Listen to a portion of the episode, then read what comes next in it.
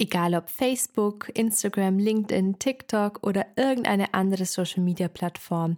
Es gibt einige Fehler, welche auf jeder Plattform dazu führen, dass du nicht wächst, deine Zahlen stagnieren und das Schlimmste, du deine Zeit verschwendest, weil keine einzige Buchung über diesen Kanal reinkommt. Welches diese Fehler sind und wie du sie vermeidest, erfährst du in der heutigen Podcast-Folge.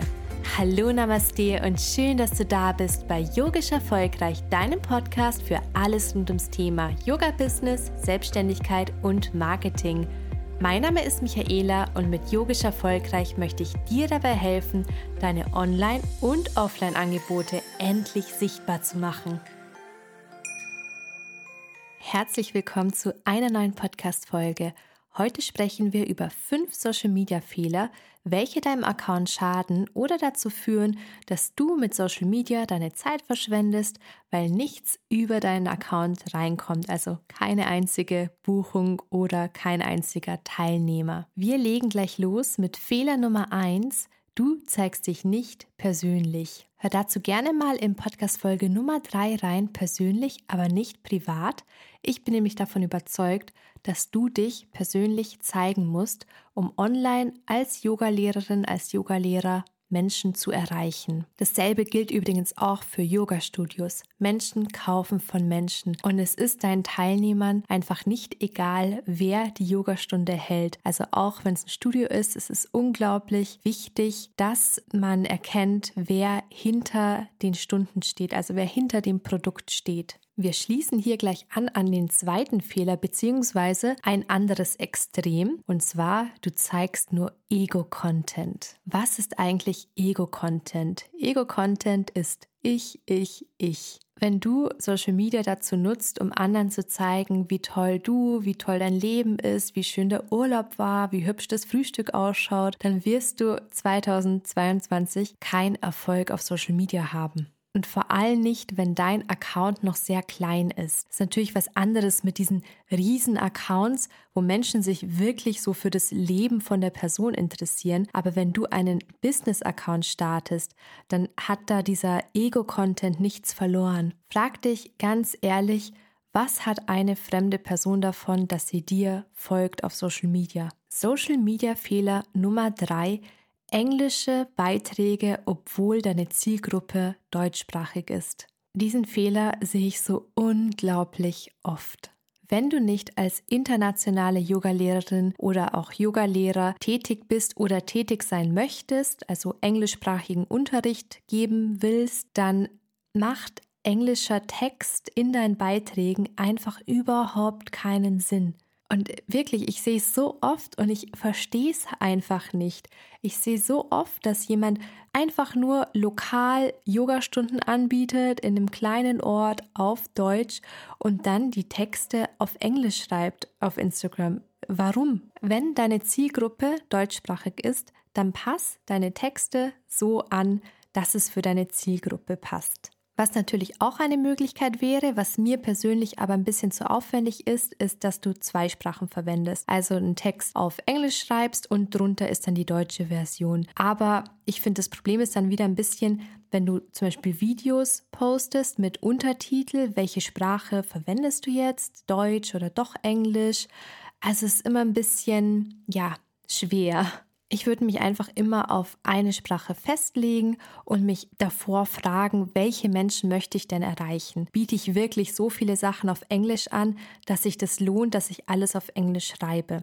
Weil es ist ja auch dasselbe mit Instagram, wenn du Hashtags verwendest. Wenn du nur englischsprachige Hashtags verwendest, du ziehst ja ganz andere Menschen an damit, als wenn du Hashtags verwendest, die auch zu der jeweiligen Sprache passen. Lass uns weitermachen mit Fehler Nummer 4 und zwar in die Grauzone abrutschen oder dubiose Abkürzungen wählen. Damit ist alles gemeint, was dir kurzfristig äußerlichen Erfolg bringt, aber in Wirklichkeit schadet es dir. Beispielsweise Follower kaufen, anderen Personen folgen, nur weil du möchtest, dass diese Personen dir folgen, bei Supportgruppen mitmachen. Supportgruppen, das sind Gruppen, wo sich gegenseitig gefolgt wird und äh, gegenseitig die Beiträge geliked werden, in der Hoffnung, dann mehr Reichweite zu bekommen. Du hast bestimmt schon mal so eine Anfrage auf, äh, wenn du auf Instagram bist, hast du bestimmt schon mal so eine Anfrage erhalten. Mit dieser Grauzone ist einfach alles gemeint, wo du nicht hundertprozentig sicher bist, ob das jetzt so ganz ehrlich oder korrekt ist, das Vorgehen. Denk auch immer dran, diese Social Media Plattformen sind ja nicht doof, da sind schlaue Computersysteme dahinter. Das heißt, die merken, wenn irgendwas vielleicht ein bisschen spammy ist. Beispielsweise, wenn du jetzt jeden Tag 500 hm, Fotos von anderen Leuten likest, damit du Aufmerksamkeit von ihnen bekommst,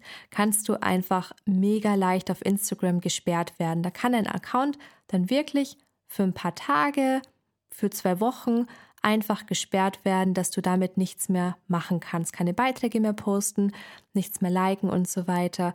Es ist einfach, wenn du gegen die Gemeinschaftsrichtlinien der Social Media Plattform verstößt. Und da würde ich mir halt immer überlegen, könnte das so ein potenzieller Verstoß sein, was ich da mache? Und im Zweifel eher nein, wenn du dir nicht sicher bist, ob das jetzt so okay ist oder nicht. Dann kommen wir zu Fehler Nummer 5 und zwar nicht Social auf Social Media. Es ist ja doch eine soziale Plattform, also würde ich auch versuchen, sozial, nett und freundlich zu sein und beispielsweise, wenn sich jetzt jemand die Mühe macht, deinen Beitrag zu kommentieren, dann antworte doch mit einem ganzen Satz, auch wenn es nur ein Hey, vielen Dank für deinen Kommentar, vielen Dank, ich freue mich, dass dir der Beitrag gefällt ist, anstatt dass du jetzt einfach nur ein Herzchen vergibst. Manchmal bedanke ich mich auch mit einem Gegenkommentar, wenn das Profil öffentlich ist und mir auf dem Profil ein Beitrag gefällt, aber also musst du natürlich nicht machen, aber äh, kann man machen, finde ich, ist eine nette Geste, aber ich würde auf jeden Fall regelmäßig meine Nachrichten beantworten, solange es keine Spam-Nachrichten sind sind und auch die Beiträge kommentieren bzw. auf die Kommentare antworten unter den Beiträgen. Einfach allgemein versuchen, freundlich zu sein, ehrlich